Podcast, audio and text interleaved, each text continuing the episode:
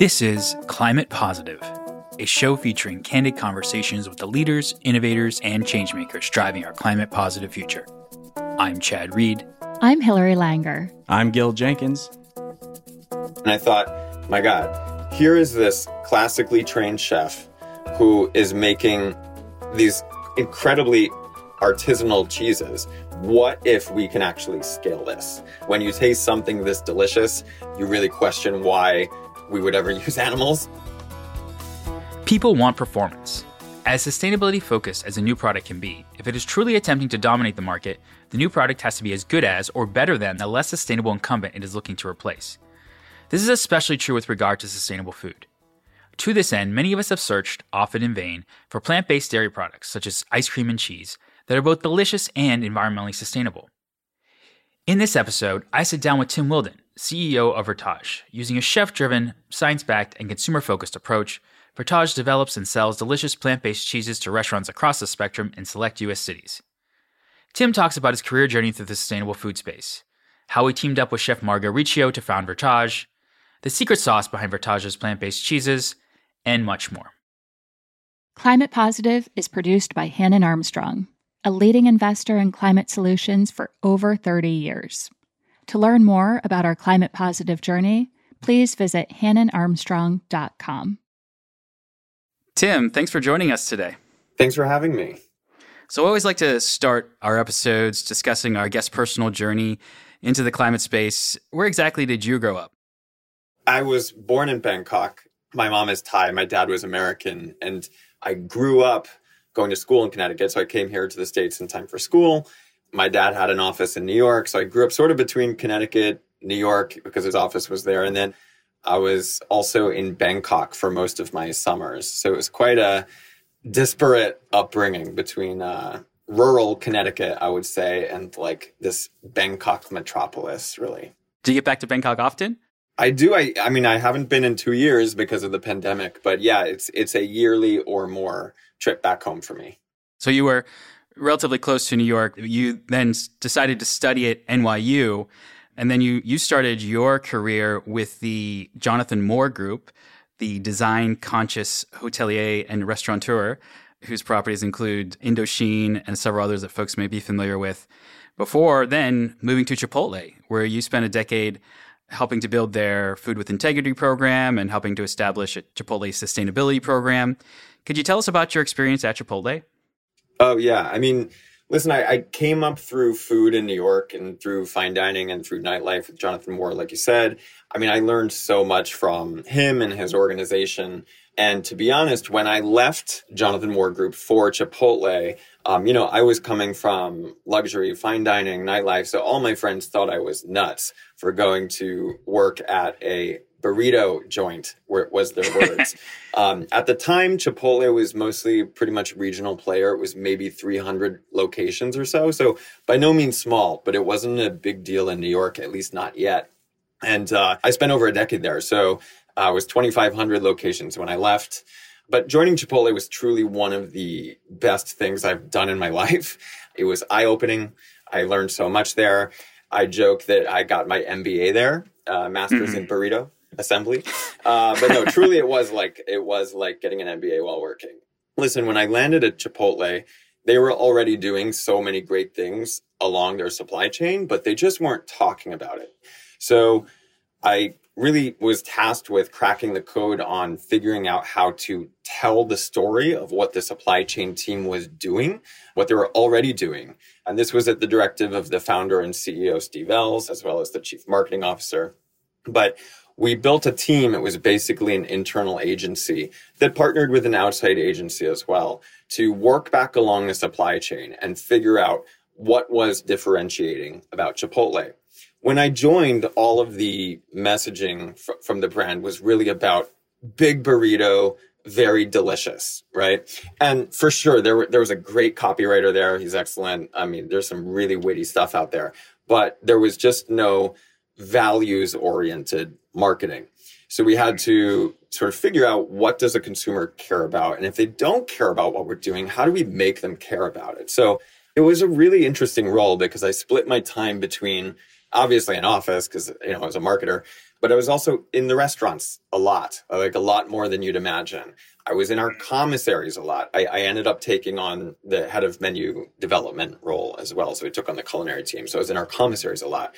And in fact, I was on lots of farms and ranches that the company sourced from, truly giving me a, a real farm to commissary to fork understanding of the supply chain and, and food production. So, you know, over the course of 10 years, obviously it was a lot of learnings. We rode from being a Wall Street darling to a series of food safety scares to really spurring the comeback through some menu innovation that got customers interested in coming back to Chipotle. So it was a really great time in my career.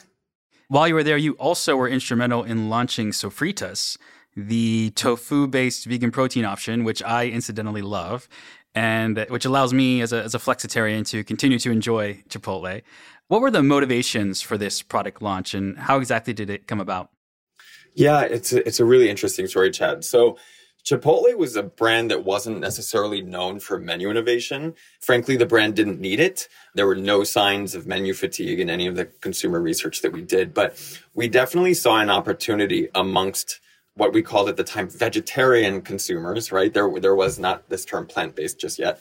Sofritas was in fact the first new menu item in the company's 20 or so year history. So it was very important to us to bring not another animal protein, but something else, something that uh, what I would say now as a flexitarian consumer could enjoy. And the story of how it really came about was I had actually launched a Thai Southeast Asian version of Chipotle called Shop House. And we grew it to about 15 units, which Chipotle owned and then divested of. But at the time, I wanted this tofu on our menu at Shop House. I had met a man named Minh Tsai, who is an artisanal, but artisanal at scale, which is important, producer of organic, non GMO tofu, yuba skins, just really, really incredible product. And I wanted it for Shop House. And the way to make it economically viable was through scale. And I knew I saw this gap on the Chipotle menu. So consulted with the culinary team at Chipotle to conceive of something that was at the time very innovative, right? It was a shredded tofu in a sofrito. We sort of didn't have the words to describe it. And thus the name Sofritas was born. And it's something that really has outperformed. I mean, I, obviously, I'm not at Chipotle anymore, so I, I can't see what percentage of the product mix it still makes up, but it certainly outperformed in the years that I was there our expectations. Well, then you took your career in a more tech oriented direction. You headed up culinary for the SoftBank startup Zume, and then you did some consulting in the cloud kitchen space. Before you met chef Margaux Riccio, to co found Vertage in late 2020. Could you tell us a little bit more about Vertage's founding story? Yeah, sure. So when I left Chipotle, obviously it was a a choice to go in a more tech oriented direction. There's just so much innovation happening in, in food and in food technology, whether that pertains to ingredients and emerging food technology to clean up our supply chain or emerging food technology to increase access or delivery and things like this. So I knew I wanted to go in that way. I was in the cloud kitchen space for a couple of years and I, I frankly, I just missed being closer to product or to food. I'm a food and beverage guy through and through. And the cloud kitchen space is really interesting. You know, the landscape is shifting under our feet very quickly as it relates to restaurants and how people access food. But I just missed being really close to food and not in a strategy role where I was in the cloud kitchen space. So with Margaux, I actually met her through one of our early investors in Vertage. Margaux runs a number of quick service style restaurants in DC. She's been making these cheeses for years in her restaurants, right? And this investor really saw an opportunity in the high quality cheeses that she produces versus what's on the market. So he put us together. I went down to DC. I met her. Uh, we tasted through a variety of cheeses. And I thought, I mean, most of them, Chad, really blew me away. And this is over a year and a half ago at this point. And I thought, my God, here is this classically trained chef who is making these incredibly artisanal cheeses. What if we can actually scale this? And so she sort of gave me a peek behind the curtain. I looked at her process, and for sure, she almost works like a fine chocolatier. But because of my experience at Chipotle and understanding commissary or co-packer production, I definitely knew there was a way, particularly if we brought food science under the tent, to figure out a way to scale this and achieve that artisanal at scale quality that we would need. That's great. I actually personally became a flexitarian a, a, couple years ago. I, I still eat seafood a few times a week, but I do try to eat plant based beef and chicken when I eat meat. My partner eats a lot of animal protein, but he's lactose intolerant, so uh, he can't enjoy the array of ice cream and cheeses that, that I love. So we're very fun dinner party guests for those reasons as well. I've had some very good non dairy ice creams. Uh, Van Leeuwen, I think, makes a number of uh, very excellent flavors, but I haven't had really excellent non dairy or vegan cheese. Obviously, you did when you connected with Margaux, but why do so many non dairy cheeses? Uh, kind of suck. yeah, I mean, I think that's an apt description, and I think that's why we wanted to get in this space. I mean, frankly, most plant based cheeses just aren't very good because they're really, really difficult to make. Okay. The subtlety right. of taste, texture, the ability to slice, shred, crumble, melt, stretch, brown, etc. when cooking, right? These are all really, really difficult things to achieve. It's it's a it's a shapeshifter, right? It's something yeah. that is in one state, but when you cook it, it has to transform in a multitude of ways. And frankly, what's on the market today generally falls into three camps in terms of plant based cheese. There's cheeses that their entire supply chain or story is around soy. I mean, with a huge plant kingdom to pull from, that doesn't seem like an intelligent move to me. Like we can use so many different plants to create so many different things. There's another school, and this is a big one, of plant based cheeses that I think is more like cheese mimicry. And what that is, is all it is, is oils, starch, and natural flavor. And let me tell you, oil and starch and natural flavor does not a cheese make. Okay. It's mimicry. And then there's some newer entrants into the fold that are really based in nuts. Some are nuts and cultures, and those are generally better. But I think it's to take it to the next level, it's going to be a mixture of these plant based ingredients, fermentation as a foundation. So that's what we found is really the through line in our story. That fermentation mm-hmm. is is really important, both traditional methods and novel forms of fermentation as well. And I think for us, Chad, it's really about taking a novel approach. And I think our novel approach is resulting in a better product. Our approach is chef driven, it's science backed, it's consumer focused. I mean, everything we do, just because of who's on the leadership team in Vertage, everything we do is rooted in culinary tradition, right? So I'm talking like generations old fermentation techniques, culturing techniques, to the careful selection of each ingredient, and that those ingredients, because it, it depends, it is a diverse supply chain. Each of these ingredients is designed to create a sophisticated sensory experience, right? And that's why having a chef at the helm of this company as a founder and having a great world class team of chefs involved on our cheese board, but um bump, is really important. They're they're involved along every step of the way, which I think is very different from most plant based companies, certainly most plant based cheese companies, which are very lab driven. But as right. far as science goes, though, the idea of science, I think, is something positive. The idea of science can definitely conjure up images of processed junk food, but in reality, science is at the heart of all cooking. We firmly believe that at Vertage, and we believe that what matters is really how it's applied. So that's why we embrace, frankly, all kinds of new technologies, emerging technologies from mycelial fermentation, microbial biodesign. We can combine these technologies in ways that no one else can to really create delicious culinary experiences for people. And the last thing I'd say, Chad, about the real differentiator for, Vertage here is that hopefully I, am just instilling a culture in our company of a relentless consumer focus.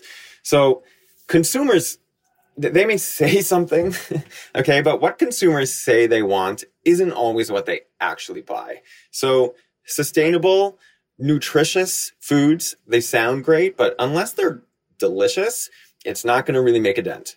That's why the focus is really on delivering that great culinary experience and, and working through chefs is our strategy to get there. Yeah, in some ways, it, it reminds me of the electric car industry and that as someone who used to have an electric car actually uh, a tesla that was very high performing it was great it, it wasn't suited for my particular lifestyle for a number of reasons but people want performance right? As, as sustainability focused as they can be the product has to be as good as if not better than a non-sustainable alternative. And it seems like you're really focused on that at Vertage. 100% 100% you know, I think that the focus is really on creating delicious, wonderful culinary experiences. They happen to be nutritious and sustainable. Nutritious and sustainable is like table stakes, but it's sort of just baked in to the product. So tell us about your product lines. I think you've already developed dairy-free or vegan mozzarella, cream cheese, cheddar. Are those your current product lines and, and where are you thinking of going to next? Yeah. So that's right. So currently we have commercialized our very first SKU, which is a fresh mozzarella. So this is a, well, I mean, that's a good analog. It's a fresh mozzarella. So it's perfect for margarita pizzas or really great salads or paninis. The melt on it is incredible. It is deliciously creamy and we're receiving a ton of great feedback from chefs. In fact, we're in a number of restaurants in DC, a few in New York, and we've just launched exclusively in Los Angeles at Crossroads, which is Crossroads is like the mecca of plant-based dining in Los Angeles. It has Chef Tal Ronnen at the helm as chef hmm. and owner. Tal is the founder of Kite Hill, another plant-based cheese company, mostly focused on cream cheeses and spreads. But he has just shifted all of the pizza cheeses to Vertage as of a week ago. Wow. Yeah, so a, a really huge proponent of Vertage. He, he just loves it so much and and switched the whole restaurant over. So that's the first SKU out of the gate. We also have a cream cheese that should be ready for sale in a, probably about eight weeks or so. It's completely indistinguishable, in my opinion, from its animal counterpart. When you taste something this delicious, you really question why we would ever use animals and like such an inefficient technology to create something like cream cheese. We also have cheddar in the works. And then, you know, this is likely for next year, but Margaux makes a delicious smoked Gouda, Munster, blue, kind of like a chev or like I call it a crumble, but it's basically delicious in salads. There's a ton that's in the pipeline.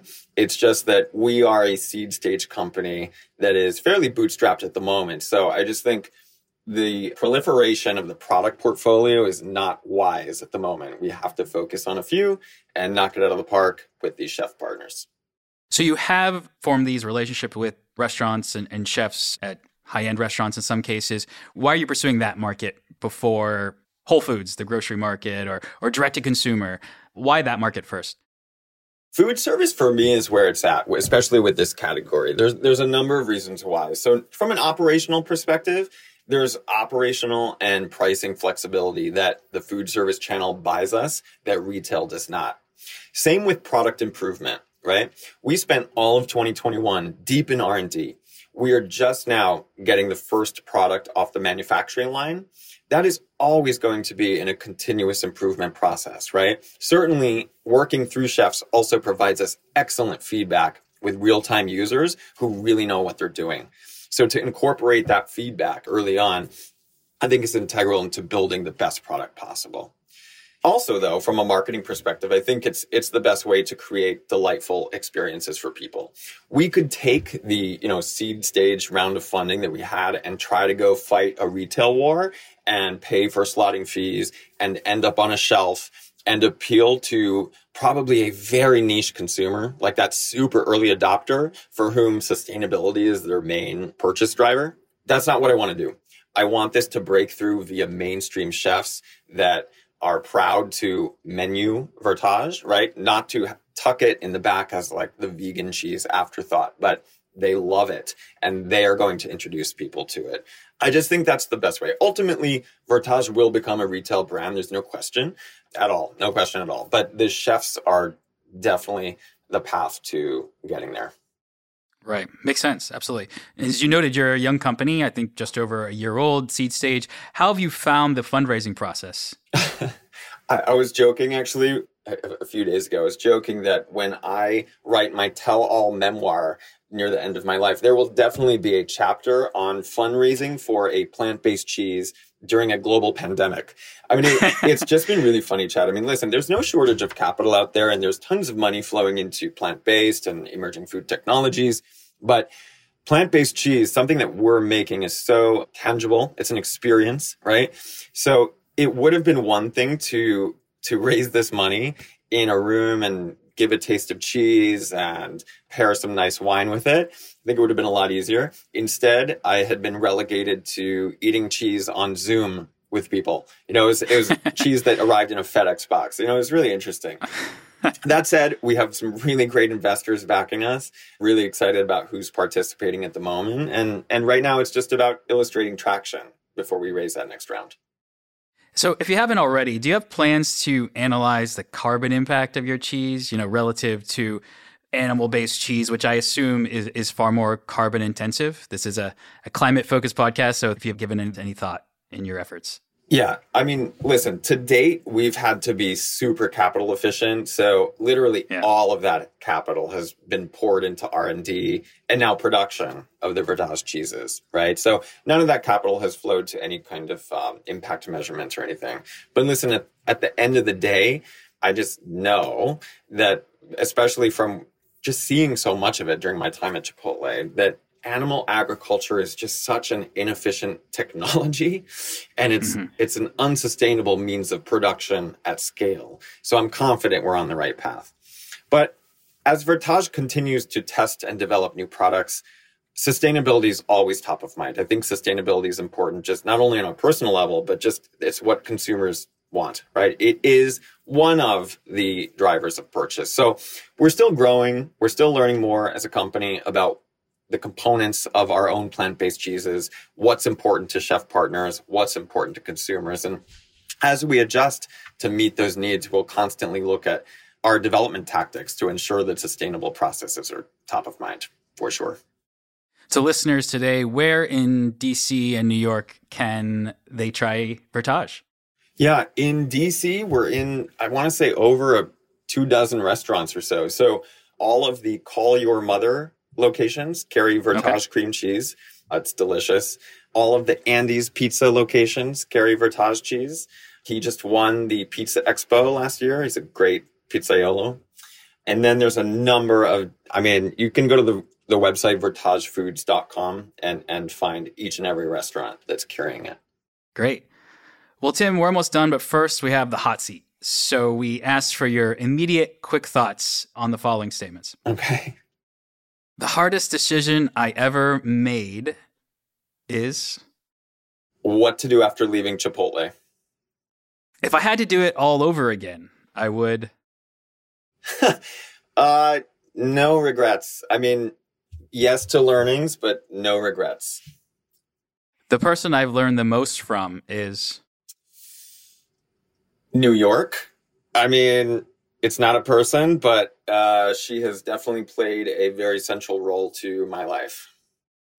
I connect to nature by uh, scuba diving for sure. Uh, it's my, one of my biggest passions. It's like where I feel most at one with the planet. I love that it's silent, it's quiet, it's beautiful. It's the best thing in the world to do with your husband, wife, partner, whatever. And where's the best scuba diving site that folks may not be very aware of? Oh, in it's definitely for me in Indonesia. I have been all over the world scuba diving. I'm a major scuba diver. I love the ocean. Uh, it would be a very particular place called Raja Ampat in Indonesia. It's one of the most biodiverse places on the planet.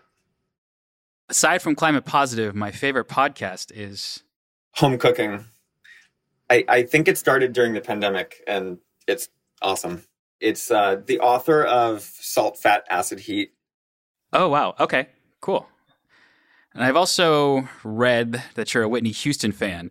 So the best Whitney song is. Definitely How Will I Know? I loved it as a kid. It was our um, first dance at our wedding recently. I was just going to note that you were married earlier this year to your long term partner, Chris. So, congratulations.